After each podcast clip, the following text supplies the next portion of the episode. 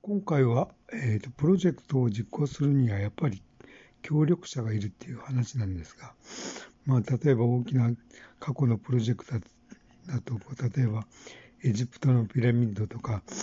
えー、中国の万里の長城とかですね、あとはそのこうライト兄弟が飛行機であの空を飛んだっていうのもやっぱりなんか協力者がいて、えー、そういう偉業を、成し遂げたと。いうことをやっぱり感じてて、なんかやるにはやっぱりなんか